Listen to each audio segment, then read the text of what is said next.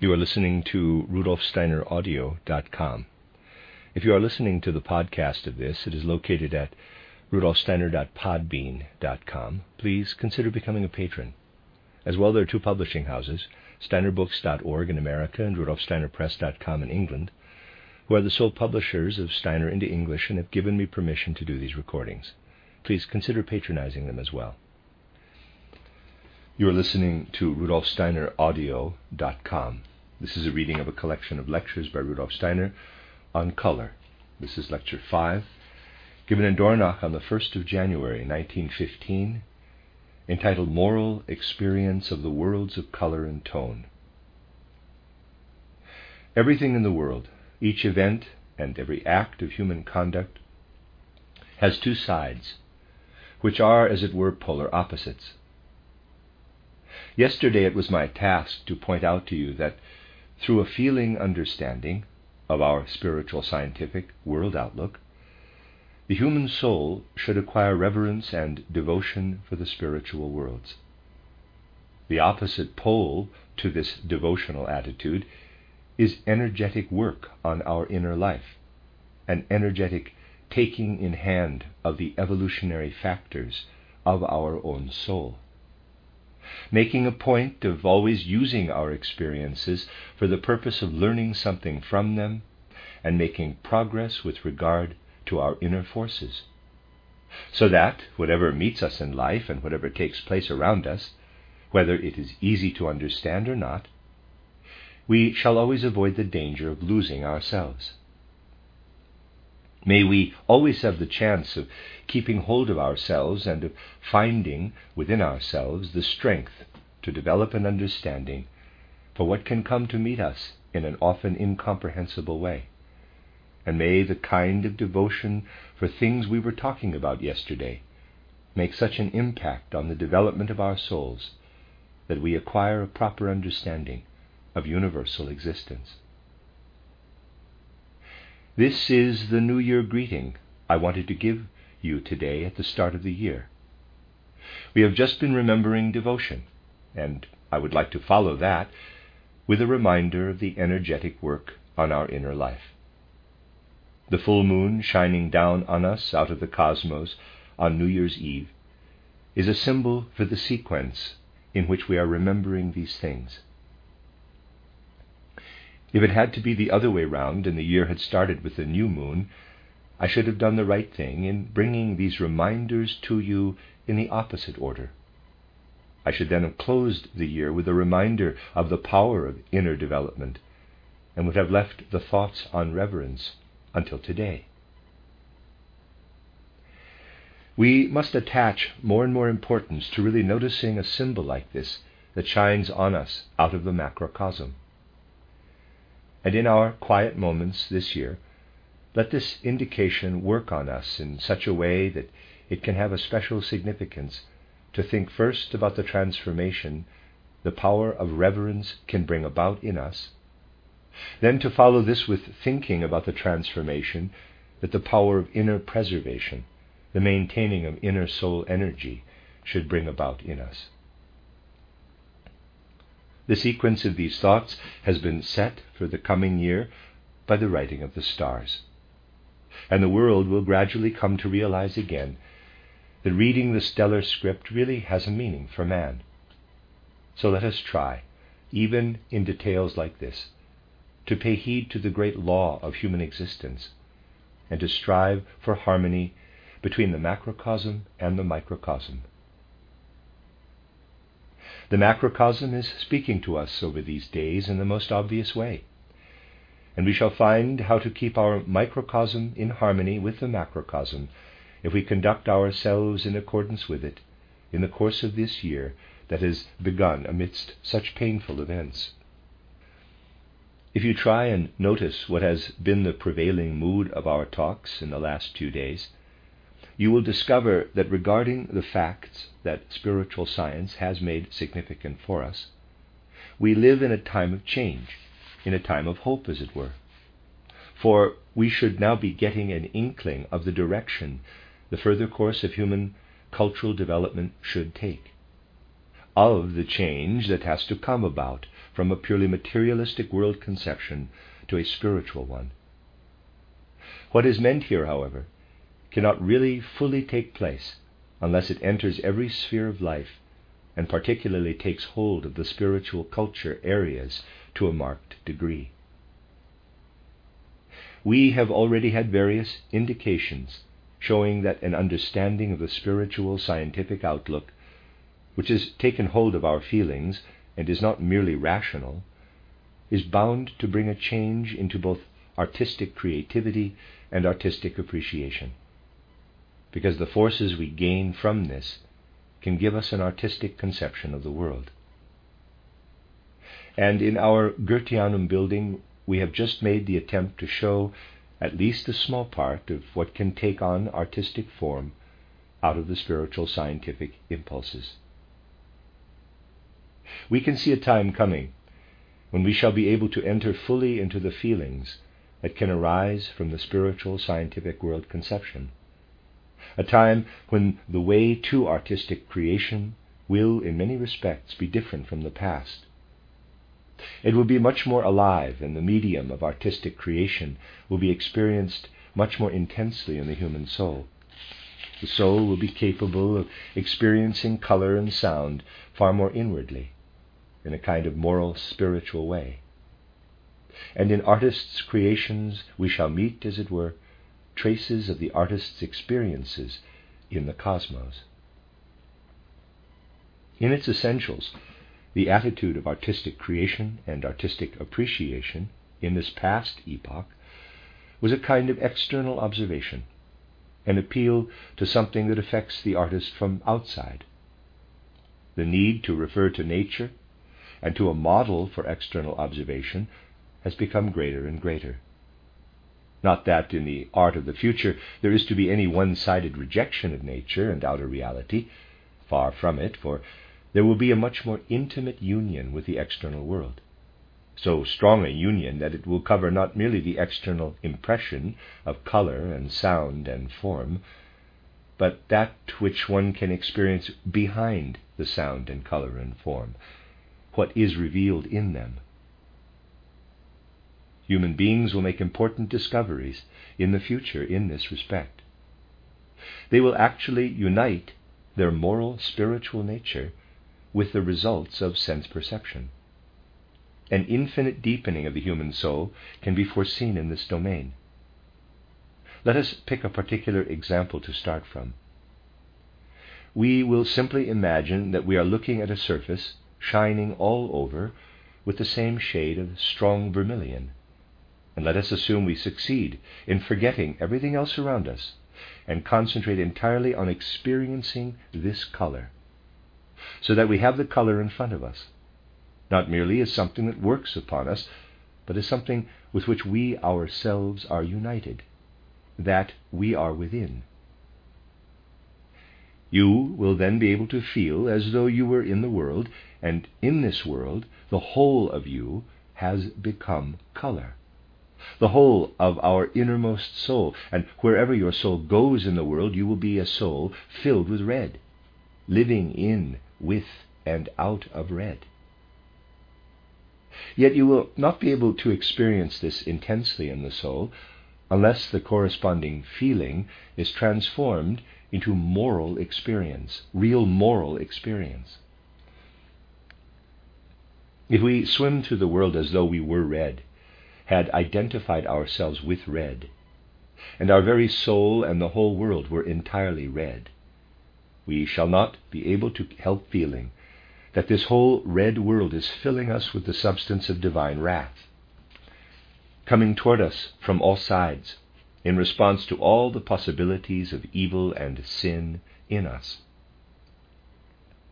In this infinite red space, we shall be able to feel as though we were before the judgment of God and our moral feeling will become the kind of moral experience our souls can have in infinite space. And when the reaction comes, when something emerges in our soul as we are having this experience in infinite red, or I should also say in the one and only red, I can only describe it by saying we learn to pray. If you can experience the raying and glowing of divine wrath, together with all the possibilities of evil in the soul, and if you can experience in the red how one learns to pray, the experience of red is enormously deepened. We can also experience the form red takes on when it enters space. We can then understand how we can experience a being that radiates goodness and is full of divine kindness and mercy, a being that we want to feel in the realm of space. Then we shall feel the need to express this divine mercy and goodness in a form which arises out of the color itself. We shall feel the need to let space be pushed aside so that goodness and mercy may shine forth. Before space was there, it was all concentrated at the center. And now goodness and mercy enter space. And just as clouds are driven apart, space is rent asunder and recedes to make way for mercy. And we have the feeling that what is being scattered must be drawn in red. Here in the center we shall have to indicate faintly a kind of magenta shining into the scattering red. We shall then be present with our whole soul as the color takes on form. And with our whole soul we shall feel an echo of how the beings who belong especially to our earth process, to our earth process felt when they had ascended to the Elohim stage and learned to fashion the world of forms out of colors. I'm going to read that sentence again. And with our whole soul we shall feel an echo of how the beings who belong especially to our earth process felt when they had ascended to the Elohim stage and learned to fashion the world of forms out of colors. We shall learn to experience something of the creative activity of the spirits of form, who are the Elohim. And we shall then understand how color can create forms, as indicated in our first mystery play. We shall also understand something of how the surface nature of the color becomes something that has to be overcome, as it were, because we accompany color into the cosmos. If strong desire is also present, a feeling can arise such as Strader has when he sees the portrait of Capesius and says he would like to pierce the canvas. You will see that an attempt has been made in these mystery plays really to show in artistic form what it is like for the soul when it endeavors to expand in the cosmic forces and to feel what the spirits of the cosmos are feeling. That was, in fact, the beginning of all art. But the materialistic age had to come, an ancient art with its divine quality of differentiation, in which spirit was revealed in matter had to change into secondary, materialistic, quote, after art, close quote, which the art of the materialistic age is, in essence, the kind of art which cannot create, but only imitate. The sign of all secondary art, all after art, is that it needs objects to imitate, and that it does not produce the form primarily out of the material. Let us take another example. Let us imagine we do the same thing with a more orange colored surface than we did with the red surface. We shall experience something quite different this time. If we submerge ourselves in it and unite with it, then instead of feeling divine wrath bearing down on us, we shall have the feeling that what comes to meet us here has much less of the serious side of wrath about it, and does not only want to punish us, but wants to impart itself to us and arm us with inner strength. When we go into the world and unite with the orange surface, we move in such a way that with every step we take, we feel that by experiencing orange, by living in the forces of orange, we are becoming stronger and stronger. And that what comes to us out of orange does not come merely to punish us and break us with its judgment, but is a source of strength. This is how we go into the world in orange. We then feel the longing to understand the inner nature of things and to unite it with ourselves. By living in red, we learn to pray. By living in orange, we experience the desire for knowledge of the inner nature of things. If we do the same thing with a yellow surface, we feel as though we were transported back to the beginning of our cycle of time. We feel that we are then living in the forces out of which we were created when we entered upon our first earthly incarnation.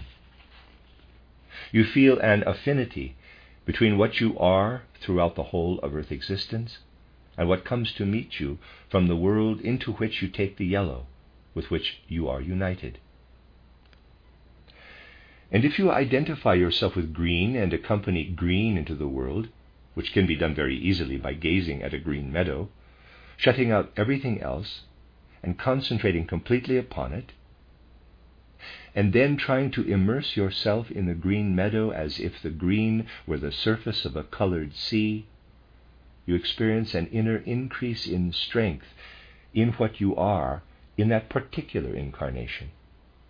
You feel yourself become inwardly healthy, yet at the same time becoming inwardly more egotistic. You feel the stimulus of the egotistic forces within you. If you did the same with a blue surface, you would go through the world with the desire to accompany the blue forever and to overcome your egotism, become macrocosmic, as it were, and develop devotion. And you would find it a blessing if you could remain like this for your meeting with divine mercy. You would feel blessed by divine mercy if you could go through the world like this. Thus, we learn to know the inner nature of color. And as I said before, we can foresee a time when an artist's preparation will mean a moral experience in color of this kind, when the experience preparatory to artistic creation will be much more inward and intuitive than it ever was in past ages. These are only a few indications I am giving you, and they will be developed much further in the future. They will take hold of men's souls and enliven them with a tremendous sense for artistic creativity. Whereas the materialistic culture that has entered our modern age has dried up the soul and made it passive.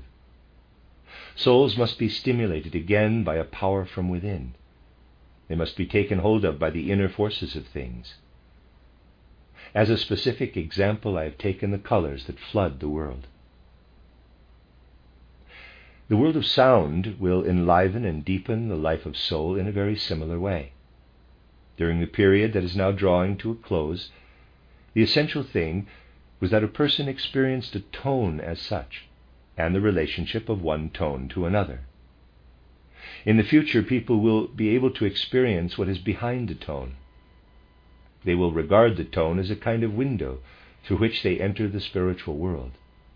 And then it will not depend on a vague feeling of how one tone is added to another to form melodies, for instance.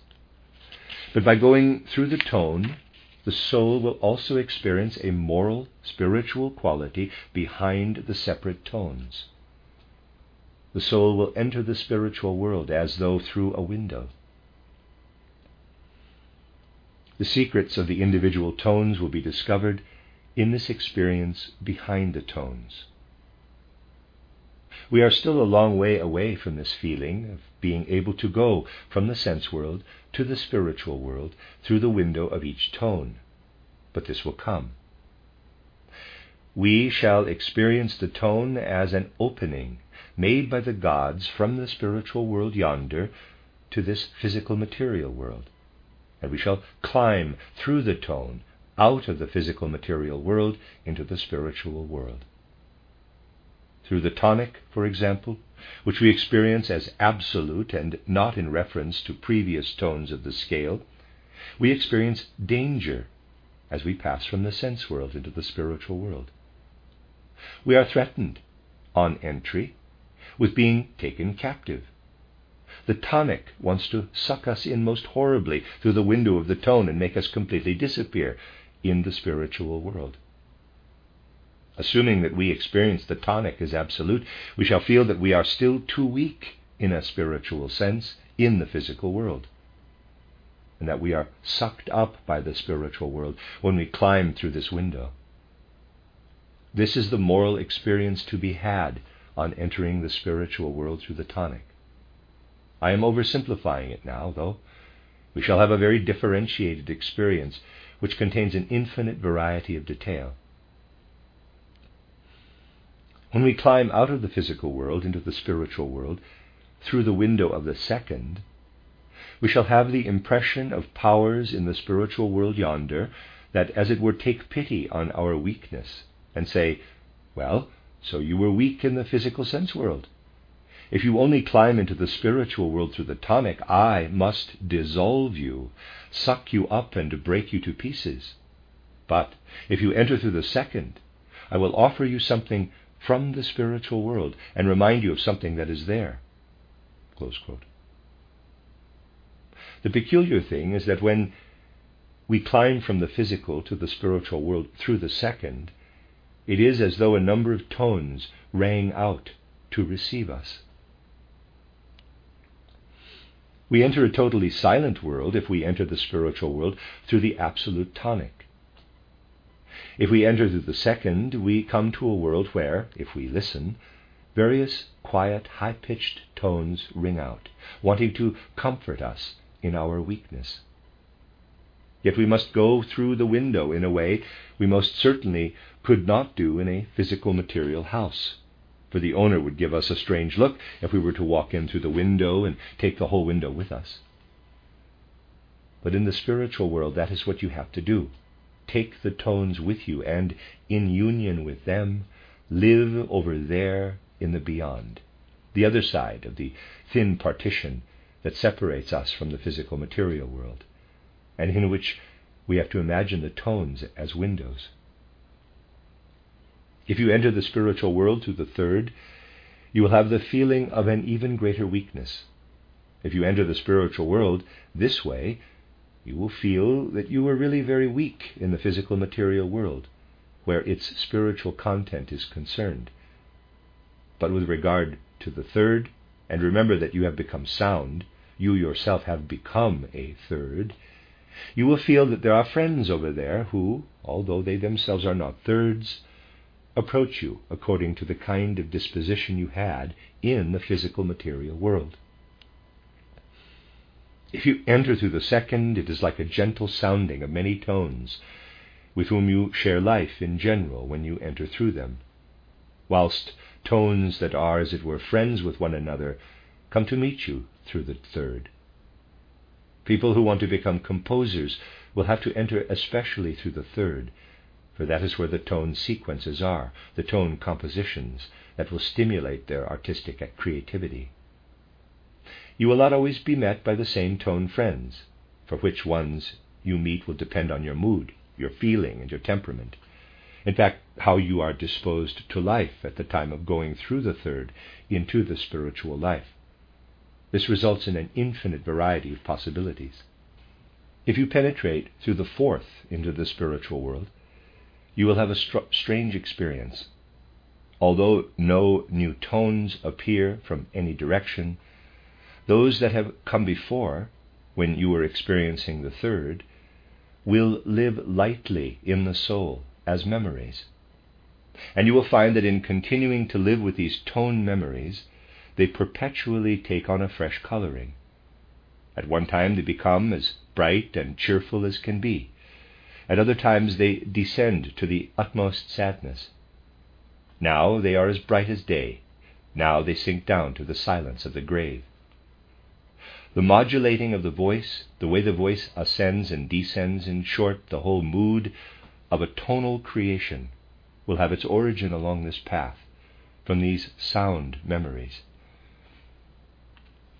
The fifth will produce experiences that are more subjective, that work to stimulate and enrich the life of the soul.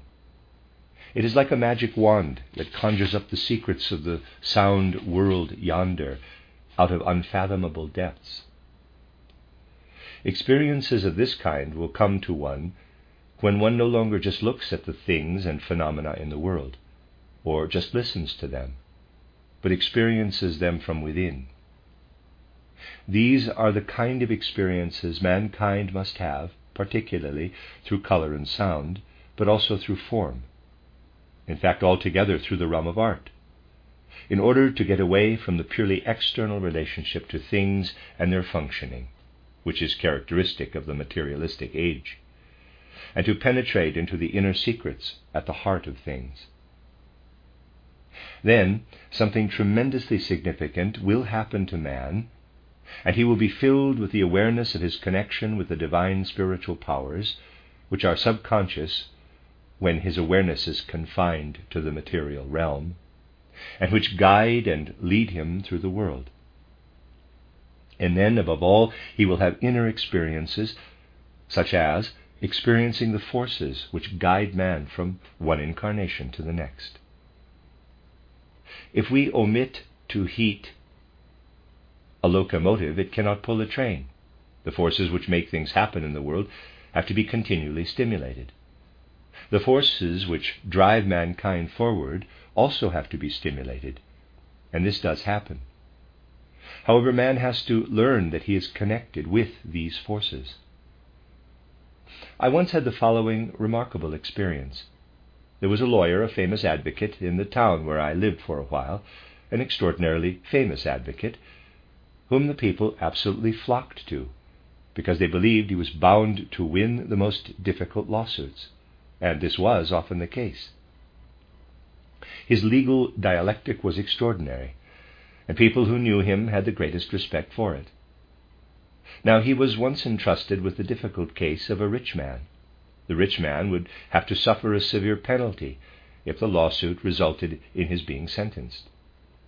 The advocate used his greatest dialectic and the most wonderful of his legal skills. He made a long speech, and the people who heard him were convinced that if the jury were not to acquit the accused, nothing further could be done about it. Everyone who heard the advocate's amazing skill were absolutely convinced that the jury would now withdraw and acquit the accused. But in the law court there was not only a skilful counsel, but also a skilful judge. And although the hour was not yet so advanced that a judgment could no longer be given, the judge said, Let us close the session for today and continue tomorrow. So the jury's session was to take place the following morning, and this gave them time to think the matter over again during the night. The following day came. This overnight delay, as he called it, had already proved very irksome for the advocate. The session began, the jury withdrew, and everyone awaited their return with tense expectation, most of all our advocate. The jury came back after only a quarter of an hour, and when the advocate heard them coming back from the conference so soon, he fainted Yes, he fainted. He did recover again, and a friend helped him up. The accused really had been sentenced, but the advocate only heard this after he had recovered from fainting. Now, what could be said about the course of events looked at from the point of view of external perception? One could say that the advocate was a very ambitious man, for he cared so much about winning this lawsuit that he lost consciousness before the verdict was pronounced. As soon as he saw that the jury had only conferred for a short time, he was sure that the accused had been sentenced, for if they had acquitted him, they would, of course, have taken much longer. But that was not how the matter stood. It only appeared to be so from an external point of view. There was a kind of second layer of events behind what I have just told you. The other layer or story is like this. Before this lawsuit took place, the advocate had become addicted to what one can call the demon of gambling. I knew him well, of course. He used the sums of money entrusted to him as deposit to gamble with. It was an absolute passion with him, and not long before this lawsuit began, he had reached the point where he had gambled away large sums of money entrusted to his care. But he had been promised that if he should win this suit, he would be paid so much that he could more or less balance the difference. So he did not faint only out of wounded ambition. He fainted when the jury returned with the verdict after only a quarter of an hour, because his existence had in fact been destroyed, for he had no further hope of replacing the deposit money he had lost. Therefore, his whole existence had depended on the outcome of the lawsuit. He fainted as symbolic indication that he was now completely ruined for this incarnation. He had to escape to America after that, and had to endure a not very enviable existence there for the rest of his life. An example of this kind shows us that judgment can very often be wrong. For some people might never have had the chance to hear anything about what went on behind the lawsuit. If these people had only heard the clever advocate during the lawsuit and seen him fainting, they could very well have concluded that some people are so ambitious that they lose consciousness if a speech of theirs backfires, and they could have left it at that. To be able to judge correctly, you would therefore have to know a further layer of facts. In many instances, you would even have to know several more layers. Otherwise, you could be correct with regard to the layer you can see and yet make a wrong judgment. That is the external aspect. But the matter has more behind it. The fellow also had to find a way of getting from this incarnation to the next one. And here we have an example of how wise world guidance puts into the soul the forces it needs to lead it from one incarnation to the next. The man was in such an inner conflict that it destroyed his existence. He was in a terrible position. A situation had been created in which there were no forces left to carry him over to his next incarnation. Also, a situation had been created in which forces of that nature could not be brought to his conscious mind. So his consciousness had to be extinguished for a moment. During short breaks in consciousness, all kinds of other spirituality can enter the human soul. And in that moment, he received forces capable of restoring his impulse to go forward into the next incarnation. Of course, an impulse like this can be given in many different ways. What I have described here was one particular case. These impulses are always there. But I wanted to show you that man's conscious life is linked with an ongoing process in the unconscious, and that in man's conscious life there are really points where the consciousness is suppressed so that something can enter out of the unconsciousness. Sometimes these unconscious moments need not be long. They can be short spells similar to fainting. Yet a tremendous amount of spiritual life forces can stream into the human being at such moments, both good and bad, and capable of good and evil. What I want to show you with this example is that in observing the world, mankind must try to notice links of this kind, which are of no significance to a materialistic outlook. You will gradually reach the point of becoming so perceptive for living links that you will recognize the moments in which the Spirit comes near to each human being. In the future, the world will no longer be explained so unequivocally as it is now, on the basis of material causes. But matter will be relegated to its rightful place, and at the same time, people will realize that the material phenomenon is not the only thing, for spirit shines through it. We've seen that colors and sounds are windows through which we can ascend spiritually into the spirit world, and life also brings to us windows through which the spiritual world enters our physical world. The advocate's fainting fit was this kind of window. If we interpret this phenomenon correctly, we have to say that spiritual life streams down to us through this window. It is clear to us that these forces flowing into us cannot be explained on a purely material level. So, there are windows in the tones through which we ascend from the physical material world into the spiritual world. And there are also windows through which, if we remain in the physical material world, the Spirit can descend to us. If we do not perceive the fact that Spirit descends to us through such windows, it is like someone opening a beautiful book who cannot read. He has the same thing in front of him as someone who can read.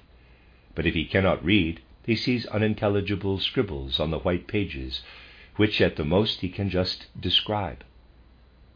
Only a person who can read is capable of following a biography or a piece of information which has been laid down in these strange signs. A person who cannot read world phenomena is like a cosmic illiterate, where these phenomena are concerned. A person who can read, however, reads the ongoing process of the spiritual world in them. It is characteristic of the present materialistic age that materialism has made people illiterate with regard to the cosmos, almost a hundred percent so.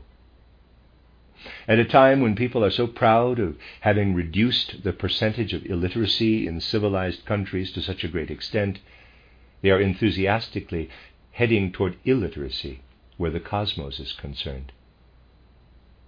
It is the task of spiritual science to eliminate this cosmic illiteracy.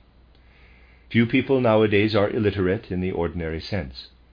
In the time of ancient clairvoyance, human beings were far less illiterate in the spirit.